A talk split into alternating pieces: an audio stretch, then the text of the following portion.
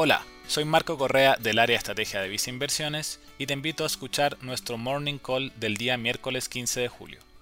Hoy las bolsas internacionales están mostrando ganancias cercanas al 2%, ya que se han visto impulsadas por noticias positivas con respecto a las vacunas contra el COVID-19.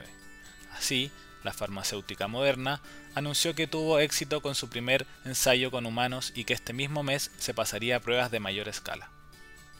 Por otra parte, el gobierno de Chile ayer anunció medidas que irían en apoyo a la clase media, donde destacan un bono de una vez de 500 mil pesos, acceso a un préstamo de hasta 1.950.000 pesos con tasa 0% real y otros beneficios vinculados al aplazamiento de pagos en hipotecas y contribuciones.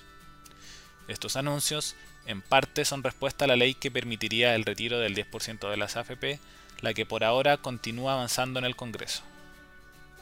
En Visa Inversiones te recomendamos posiciones de manera selectiva en la bolsa local, favoreciendo compañías con menor exposición al ciclo doméstico y con exposición al dólar.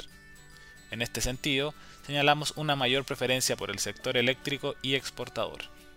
Lo anterior se encuentra reflejado en nuestras carteras de acciones recomendadas y en el fondo mutuo destacado Visa Acciones Chile Activo.